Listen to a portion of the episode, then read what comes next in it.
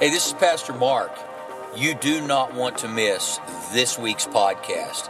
You're going to laugh till you cry, but it's good tears. They're good tears. So, man, tune in, listen to this podcast. It's going to inspire you, encourage you, and, and prayerfully help bring change that you desire in your life. God bless you. Thanks for listening.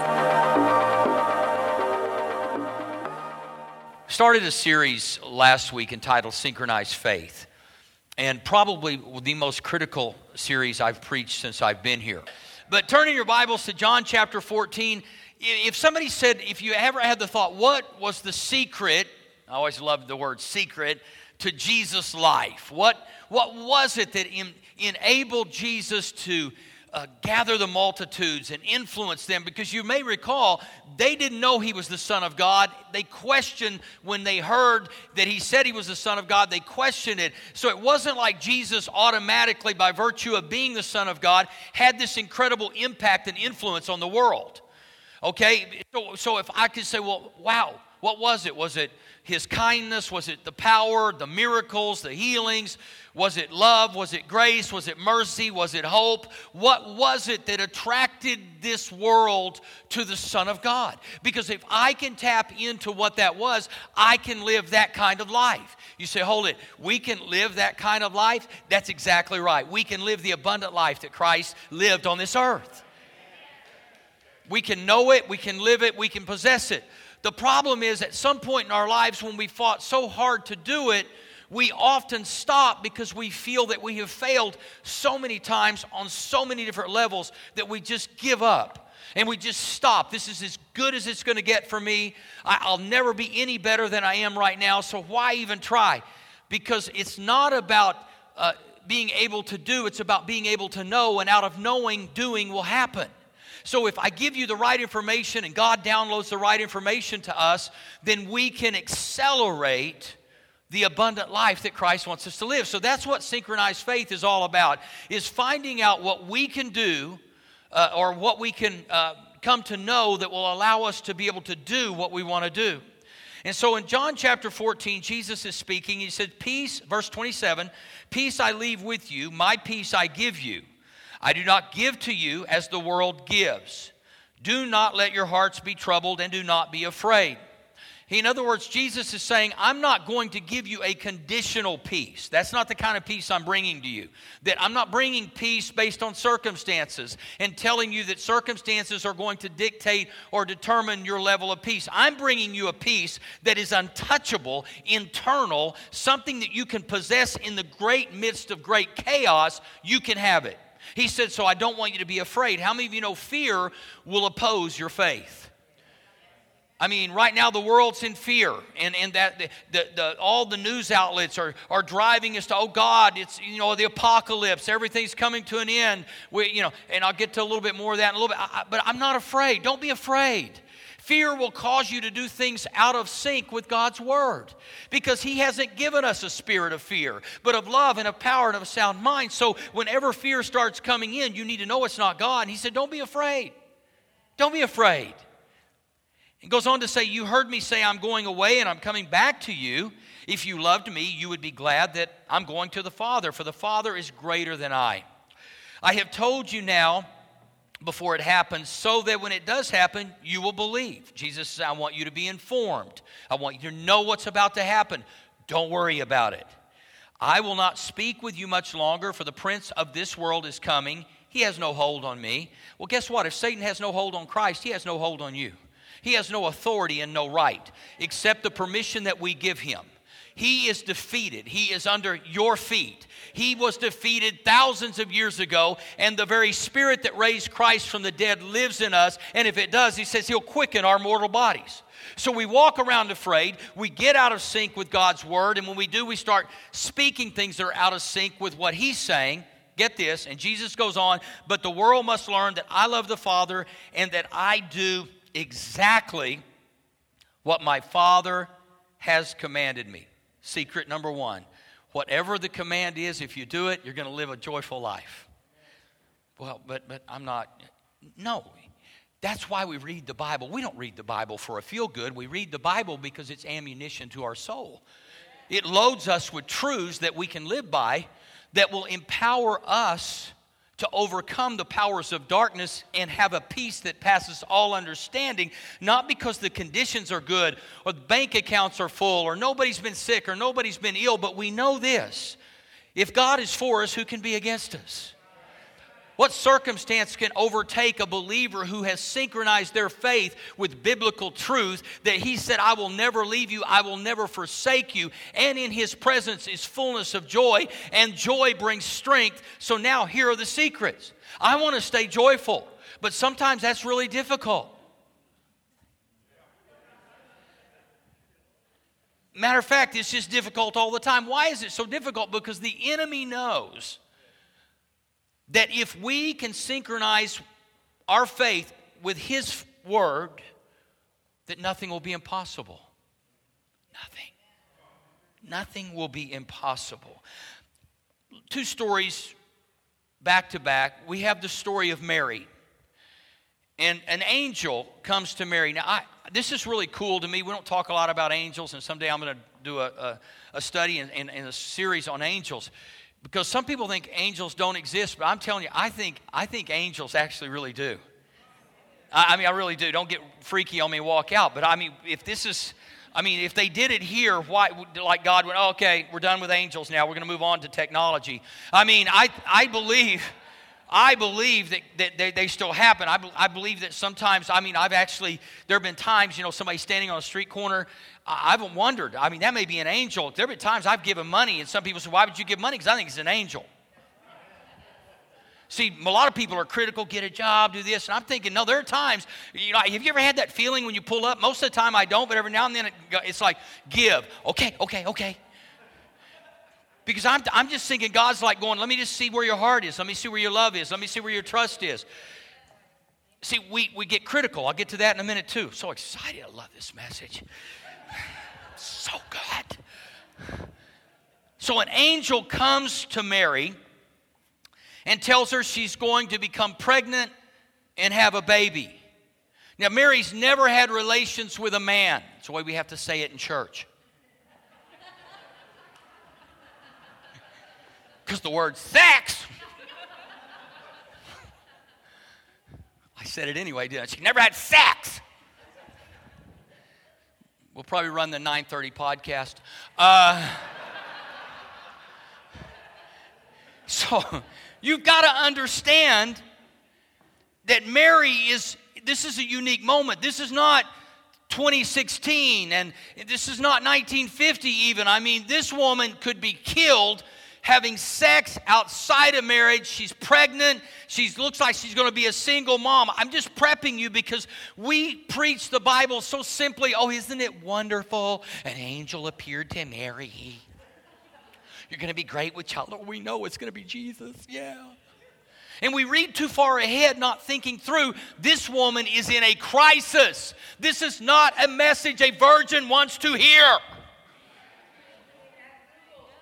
This is not that message. Hey, great, I'm going to have baby Jesus. I'll be a hero, heroine for life. Everybody's going to know me. I'm Mary. I'm the only mother who ever had a perfect son.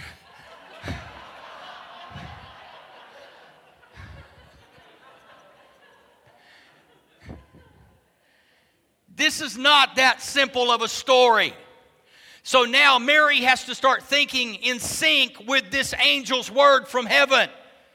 If she does not synchronize her faith and her commitment to this word, who knows where the world would be today? And Mary, being as sweet as she was, answered, May it be to me as you have said. She said, I'm synchronized with this word we know the outcome. Then there's a guy named Zechariah. An angel appears to Zechariah. He's on duty serving as a priest uh, before God. Angel shows up, says to him, Do not be afraid, Zechariah. Your prayer has been heard. Your wife Elizabeth will bear you a son, and you are to give him the name John. He will be a joy and delight to you. Many will rejoice because of his birth. Verse 18, Zechariah asked the angel, How can I be sure of this? Well, wrong question. It wasn't like, well, just tell me how, but how can I be sure of this? And the impact of these words. And he said, I am an old man, and my wife is well along in years. There is some wisdom in his response. He didn't call her an old lady, called himself an old man. Men never call your lady an old lady. You do have permission to say you are well along in your years, sweetheart. That's as brash as you can get, okay? Anything beyond that, you're dead. You can call yourself an old man, and she can call you an old man because it's biblically accurate. Okay, so. And then the angel answered, I'm Gabriel. I stand in the presence of God, and I have been sent to speak to you and to tell you this good news.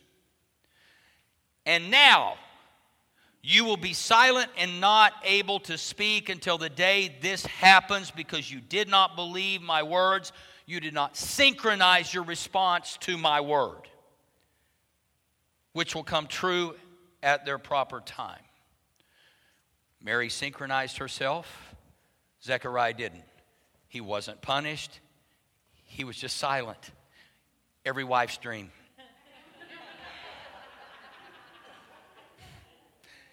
was some of Elizabeth's best months during the marriage. you see, the Bible says life and death are in the power of the tongue.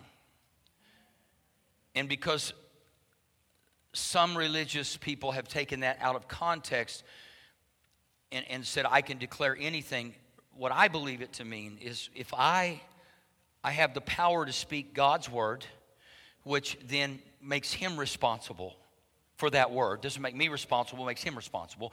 I'm synchronizing myself with him. Then I can speak death, which is means I can do what Zechariah did and say, you know, I just don't agree. How's this going to be? And now I'm not going to die like like like that, but maybe the dream dies. Maybe the purpose dies. Maybe the destiny dies or it begins to die because I'm out of sync with what God has told me.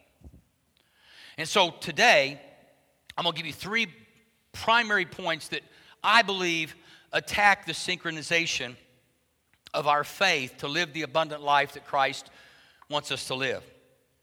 And uh, the very first one is, and I use the plural for criticism intentionally criticisms are attacking to our faith, both the criticisms from others and our criticism of others both a critical attitude towards somebody or something and our critical attitude toward others. And, and, and, what it really means is our critique. So when I use the word critical, you, you might think that, that, that's, that that's just, uh, just an ugly word, but some people say, well, you know, I'm just giving you constructive criticism. That depends on what side of that criticism you're on as to whether or not it's constructive you know, if you're the one giving it, you're waxing eloquent, and somebody's told you in eloquent words that you're a total idiot, why would you do that? But they use the right words to make them feel better, but you don't feel any better because it's criticism. And it attacks our faith. Now, in Romans chapter 2, verse 1, this is out of the Message Bible. And the reason this is important is you're going to see what happens with criticism. Now, when somebody says the words, with all due respect, they're getting ready to drop a bomb on you. It's preface for, I'm, I'm going to bomb you. And so you have to be careful, and you can say, well, I don't want any respect, and I don't want follows what follows due respect, so just don't say it. And, and then, you know, do you mind if I tell you the truth? Yes, I do, please. I don't tell me the truth because it may be your truth, but it may not be the truth. Somehow, people that possess a truth think it's the truth, but it may not be. And so they feel compelled to make sure that you know it. It's verbal, verbal vomit, uh, VV. Those people are on a dark spiral downward, but if you think that leaves you on high ground where you can point your finger at others, think again. Every time you criticize someone, you condemn yourself.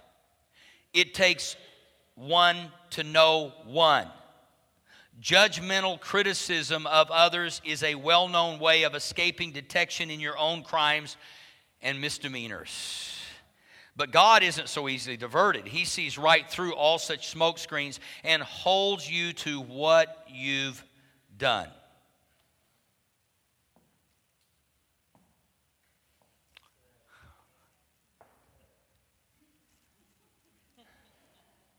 Criticism. Now, I live in a world of criticism because I'm a preacher.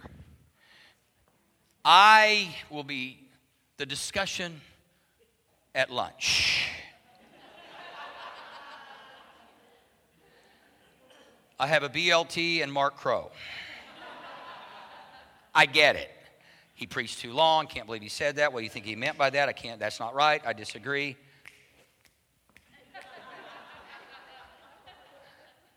I get it. I'm okay with it.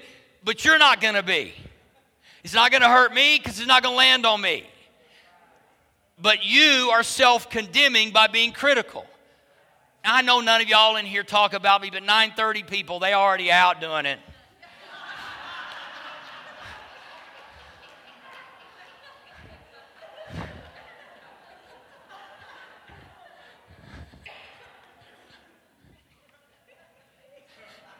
Criticism is the enemy of confidence. It not only depletes the faith in others, but it depletes the faith in you.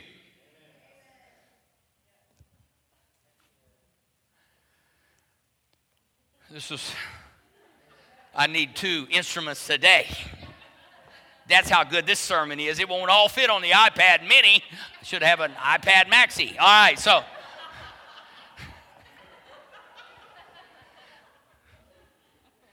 I know some of you going, does he really understand? Yes, I'm just having fun. Don't be critical.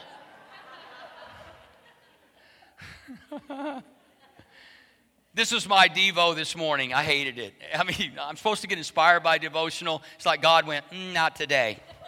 Not so much. Got to talk to you. And God can be critical if He wants to. He's God. I mean, you know, He made it all. It's okay. He said, You've been on a long uphill journey. I'm thinking, Really? I was looking around for an angel.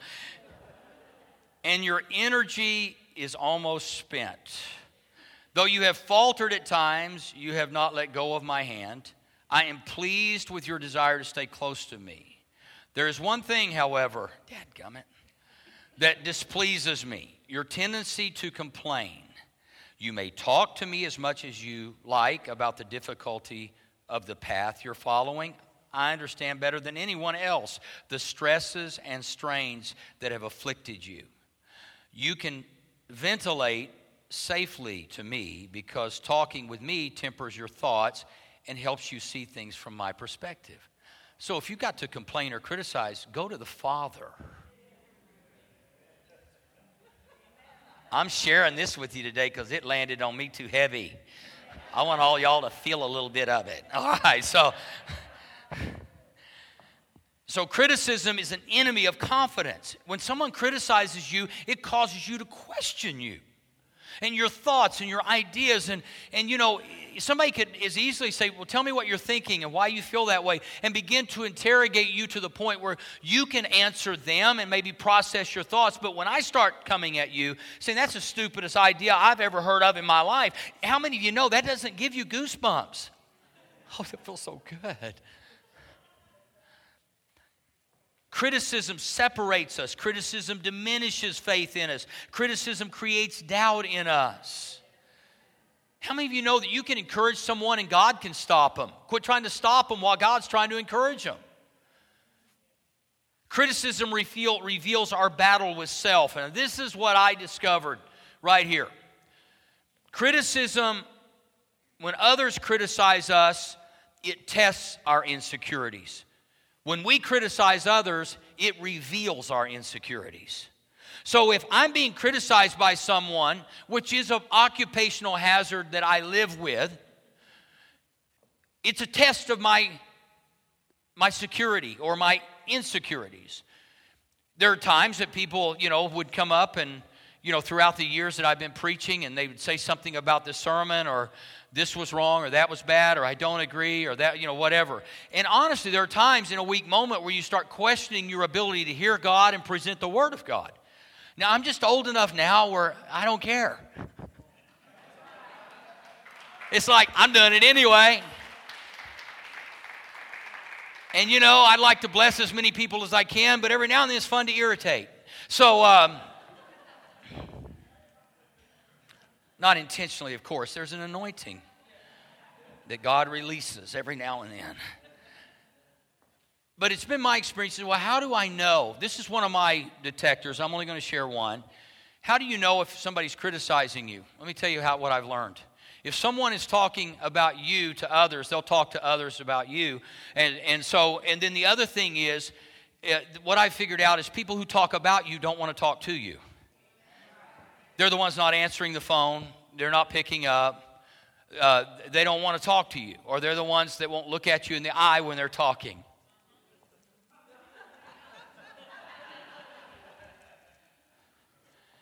Now, why is it important for you to know that? Not so that you can ridicule them, but just know you can whisper, Have you been talking about me? well, isn't that special? Hmm. Okay. It's important for you to realize this because the question that you would have, you know, I, I know this, and I'm, I'm thinking, what can I do to, to uh, disarm this? What can I do to build a bridge? What, what can I do?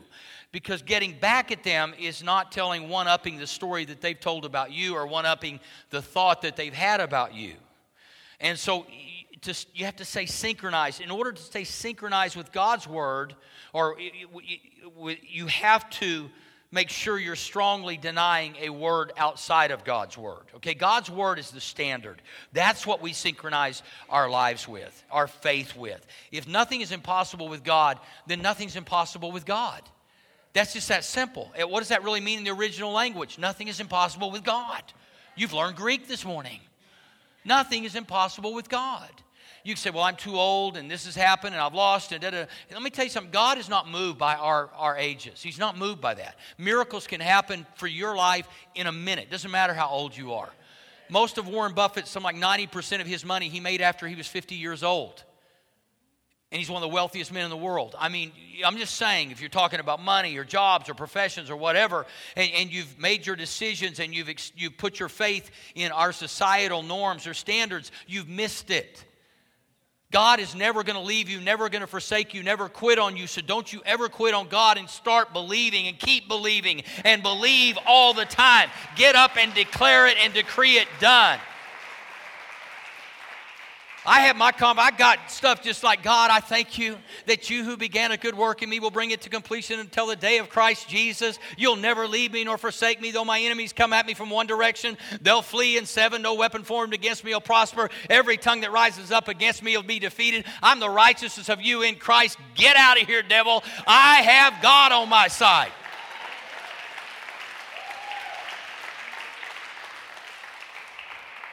Baptizing my neighborhood right now. They look in my windows and going, What is he doing? We know he's the only one that lives there.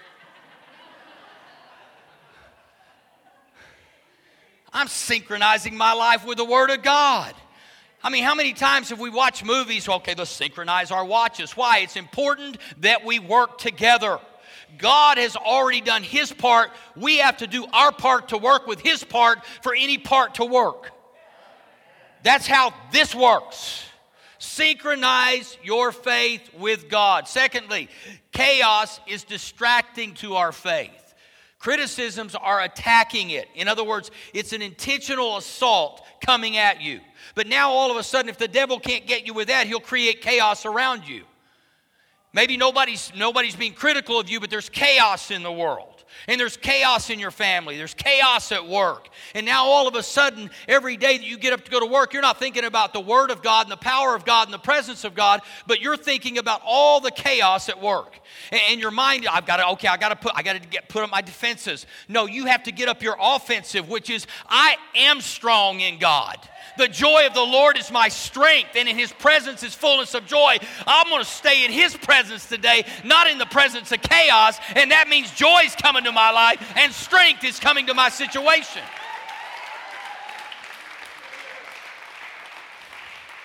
I can't be around negativity, man. I, I cannot do negativity. Cannot do it. Man, my, I, I had the most negative aunt in the world. Aunt Lucille. We called her Aunt Lou. Aunt Lou's with Jesus today, and I'm not sure that she's not in some, uh, you know, class up in heaven called positive, positive, positive. I know you called on my name, but we got to help your mouth. My poor Uncle Wayne had to be the nicest guy in the world. They lived on a hill in Sand Springs and looking down, and they had a, what we would today call a green belt. We just called it a field back then. you know, we got names for stuff now. You ain't a housewife no more. You're a domestic technician. You know, I mean, so we're renaming things nowadays to make us feel better. But they had a field down below their hill. It wasn't a green belt, it was grass. Everybody played there. And one day she's looking down there, and there's a bunch of kids, and you know, teenagers, and you always think of teenagers, okay, what are they up to? And she looked out the window, she walked over there, and she looked at Uncle Wayne, she said, I bet they're a part of it. Uncle Wayne said, A part of what? She said, Whatever's going on. It's just like, oh, okay. If something's being stolen, I bet they're a part of it.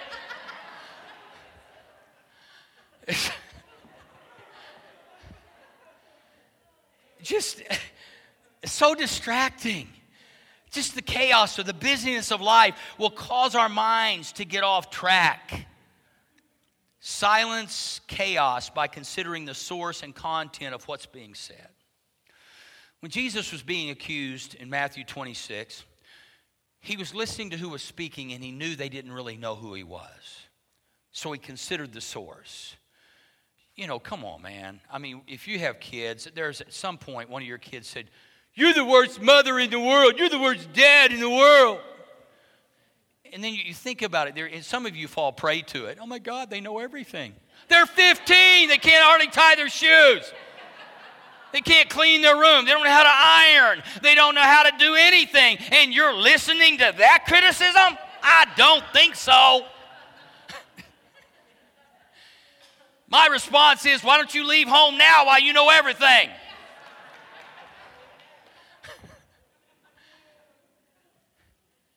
It's not even worthy of a response. It's like, you're terrible. Oh, please, honey, I'm trying. No. Blow him a kiss. It does not, it's not worthy. Don't dignify it with a response. Seriously? Just don't do it. It's like consider the source. That's what Jesus did. And the Bible says when he did, he said, but Jesus remained silent. How cool is that? People don't know what to do with silent people. They don't know. What are you thinking? Tell me now. Attack, attack, attack. Chill out. We have a, a uh, my family has a GroupMe app. So rather than, it's like texting, but it's not because you don't have to put people's names in. Everybody, you, you create the group, and then once you hit a text, everybody gets it. So yesterday, uh, I have a, a son in Seattle, a son in Los Angeles, a daughter in Miami, and I have two kids here. And so they, they're all old enough to have this interaction. Now, Victoria's almost 18, so she didn't get involved, but the other four are talking politics, okay? Everybody got that, didn't you? Huh? yeah. We all got that. Where's this going? Oh, now you're really on the edge of your seats. So I'm watching them discuss back and forth, you know, and they're they're talking. I mean, they're texting. It's actually it was pretty. Uh, it seemed to be pretty healthy dialogue.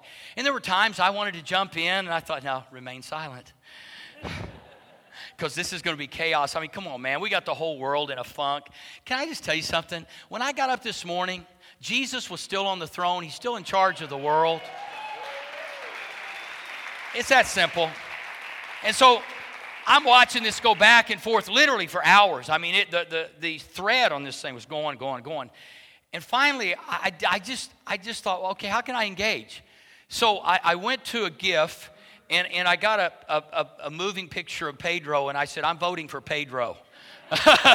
Napoleon Dynamite. You know, I thought, hey,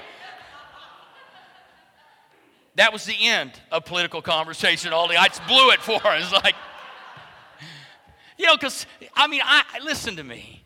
I, I want all of us to understand. Don't be critical of somebody who's voting for somebody different than you. Look, love each other. Why, why? I mean, why? What are you going to do? You're not going to win a. You're not going to win a friend by attacking. I can't even watch debates because they're both attacking each other. I just want to go be a father and slap both of them. Shut up. Love each other. Tell us what you're going to do for us. Quit telling us how stupid each of you are because we already got that.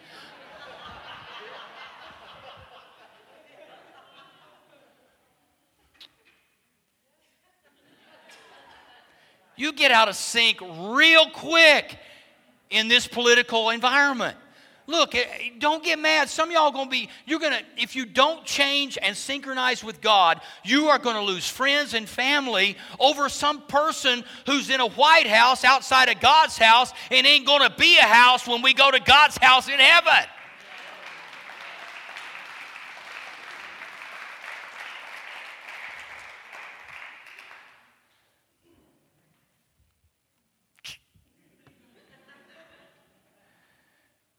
Silence chaos by remaining silent.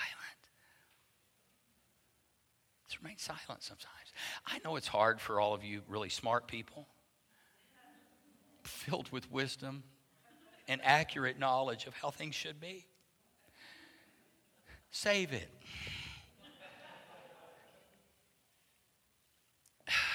People are the most important thing you have.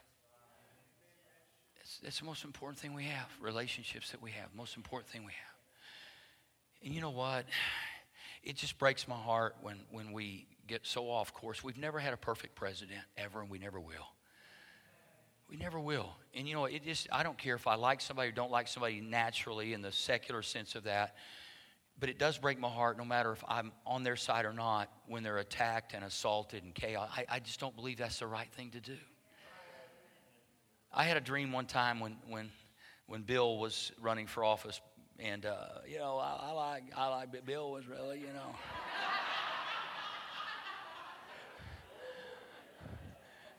Hillary and I just so glad we're flying around on a 747. Yeah, it's a blast. And I, I, just didn't really care for Bill that much at the time. And God gave me a dream, and He said, and in the dream, uh, Bill was coming to my house. And God said, if he came to your house, would you have the wherewithal to love him the way I love him? Never forget that dream. And I said, No, I wouldn't. He said, Then you know what? You need to love him that way. He may never come, but if he did, I would want you to be able to love him the way I love him. That's how God wants us to feel about everyone. And you know, the things that are being said about Hillary and Donald, they're real people. They're real people. And we ought to respect them not as for their position, but for the people that they are. God so loved the world that he sent his only begotten Son to die for Donald and Hillary. You can smoke that all week.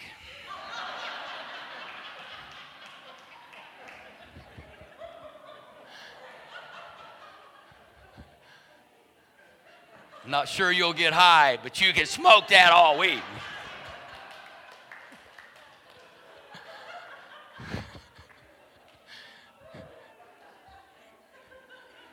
It's not in my notes. Probably ought to come back to my notes. oh, I'm having so much fun. I sure love being here with you guys. Silence chaos by removing yourself from it when possible. Sometimes you just have to take a step back. There was a pastor and a parishioner out playing golf at the local country club, and it was a tight match. And uh, they're both very competitive, and so they were coming down to the last hole. On the last hole, the, the pastor got up and he thought, man, I got to drive this. I got to win this match. So he gets up and he looks over the ball, he addresses it, and he makes a swing. And, and instead of the ball flying down the fairway, it went about 12 feet in front of the tee box. And man, as only a minister can do, thinking, I, I can't say what I want to say right now and he just he looks and he, he frowned he glared at the ball bit his lip and turned red but he didn't say anything he was silent parishioner knew what he had to be feeling and he said uh, pastor That was the most profane silence I've ever heard. but at least he had to guess. Remaining silent will cause the chaos to get less. And then lastly, cares are draining to our faith. Criticisms, criticisms are attacking. Chaos is distracting, but cares are draining. And the reason for cares is because the criticism and the chaos goes uncontested. If you do not contest, not verbally, but in your soul, if you do not contest the criticism, challenge it with God's word in your mind, in your confession, in your thoughts, if you do not contest that and contest the chaos and say, I will not let that get in me, it may be around me, but it's not going to be in me, then it will become a care in your life. So, in your home, for instance, you can simply look at your kids and say, you know what, I understand there's going to be conflict, there's going to be chaos, there's going to be criticism, but we're not going to let it invade our home. I'm not going to let it. I, I, tell our staff, I will not allow negativity and I will not allow that in our church. So if you want to be critical, go up in that field right over there. We'll wave at you, peace out, and pray for rain. Anyway, so. Uh,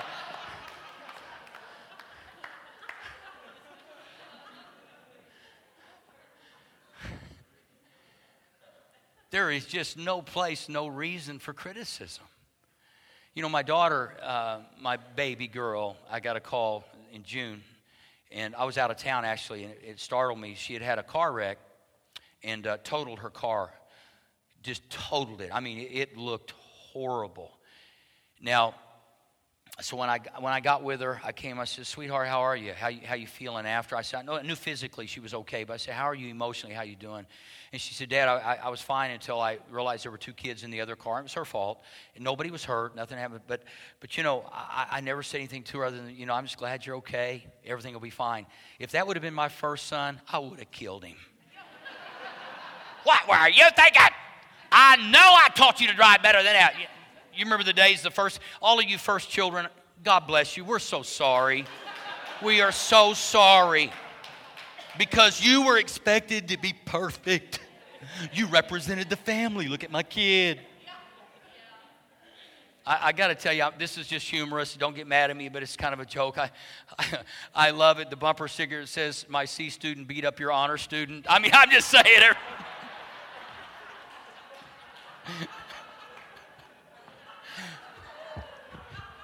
because I hate, you know, I mean, okay, anyway, um, it's like, because the first kid, man, you're expected to be perfect, you know, and, and you're not. And your parents aren't. And so we, we get critical. Why did you do this? I actually, this happened. This is a true story. My son, Chris, who's awesome, incredible young man, but he had, a, he had an accident. I remember when he was like 16 or 17, and he, it was a little slick, and he ran into somebody. And I thought, okay, because this is how I roll. This is how my dad taught me. You pay for it. So I said, you won't pay. It was like 1300 bucks.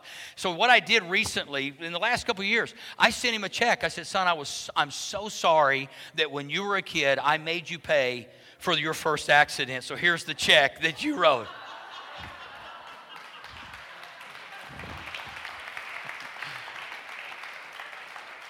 I mean, I didn't know how to be a parent, and all the books out there conflict with each other. You know what I'm saying?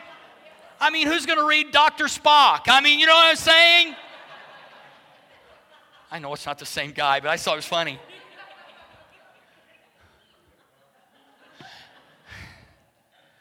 So, anyway, Matthew 6, therefore, do not worry about tomorrow, for tomorrow will worry about itself. Each day has enough troubles of its own. In the original language, that's don't care.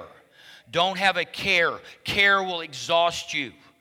You will drain emotional energy. Some of you have, are still thinking about someone's criticism in your life 30 years ago, and it's draining your energy. I wonder if I'm really that way. I wonder if I'm going to be that way. I wonder. And all every day you think about it, and you're exhausted at the end of the day, and you've done nothing but eat potato chips. You've laid on the couch, you've done nothing, but you've listened to that voice over and over because it went uncontested. You didn't challenge it. You didn't say that's a lie. You didn't say it. You don't need to tell them it's a lie. You need to tell yourself it's a lie. That's not who I am. That's not what my life is about. Waste valuable time to try to fix what only faith can change. I'll tell you something if you give things time, God will change it. If it needs to be changed, God will change it. You and I can't fix everything, but we can monitor what's going on in us and around us. One of my blogs, and I'm about to close with this, um, and some of you, anyway, that doesn't really mean anything. Uh, in our church, we have two or three closings. What I learned, I wrote a, vlog, a blog. What I learned in my in the in my dark in my dark ages, and well, one day I just went down this list of you know I'm not near as uh, wonderful as my mother said I was. I mean, because, you know, my mother was extremely affirming, my dad was the opposite.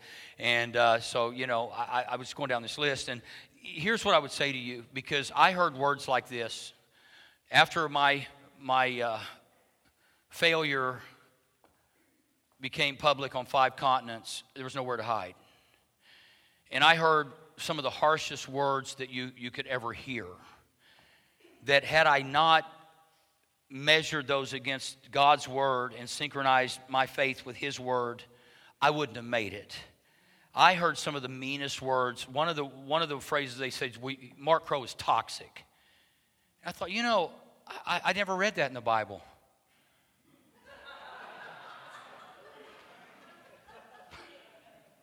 I, I, it's a new word that we've made up to really make people mad.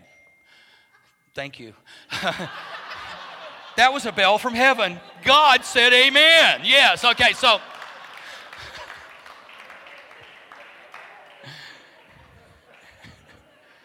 I'm loving today. Let there be light. Ding. Thank you, Lord. All is well. But I heard that word and, and I, I went and I said, Oh, I can synchronize with that or I can synchronize with truth. And guess what the truth is? Mark Crow's not toxic. Mark Crow is righteous. I'm the righteousness of God in Christ. That's who I am. You can say whatever you want to say. I'm synchronized with God's truth. I'm fearfully and wonderfully made. I'm all of that in a bag, a bag, a bag, a bag of chips.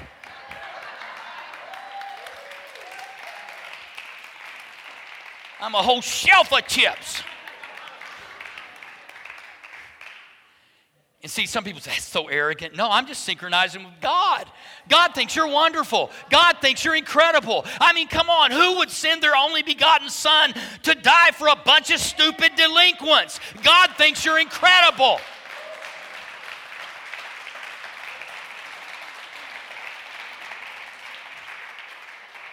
Sometimes we just need to strut our Christian stuff.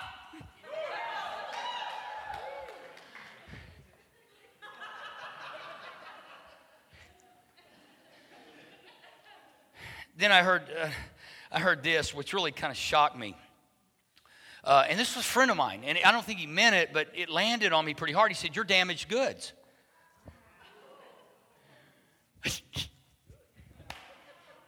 yeah, yeah, that, that, that feels good. You're right. All things work together for good to those who love God and are called according to his purpose. God never allows a sin to go without some wonderful response. Then I went to 2 Samuel 22 21. God made my life complete when I placed all the pieces before Him. That's all you have to do. God said, I'm going to make your life complete. You are fearfully and wonderfully made. That's never going to change because of a circumstance, a crisis, or a sin. That's who you are. It's not what you did. And you are not what you did. You are who you are. You are who you are created, not what you do with your life, but what God did to give you life.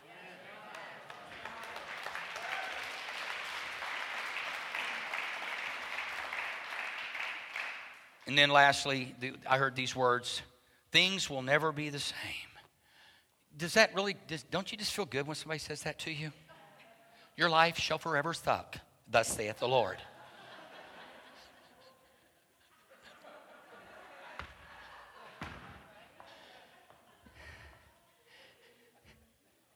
And I thought about it. And I thought, that's not a bad thing. I've read somewhere in the Bible where the latter shall be greater than the former. Bless the Lord. So I went, you know what? It shall be greater than the former. And see, now some of you feel bad about that because that means your life previous sucked. No, it didn't. It just means we're going from glory to glory. That's all it means. We're just moving from one place of glory to another place of glory, and every now and then we step in a cow patty. Best way I know to put it. For those of us who grew up in the country, you remember that. Running in the fields when you were kids with no shoes on and that warm sensation hits. That is, if it was fresh. If not, you stub your toe. Anyway, so you city slickers are not getting this, are you? We need to have a cow patty day. Oh, yeah.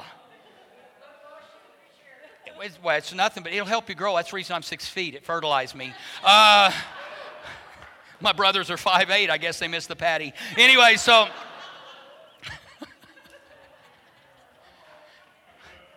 Okay, thank you, Lord. Uh,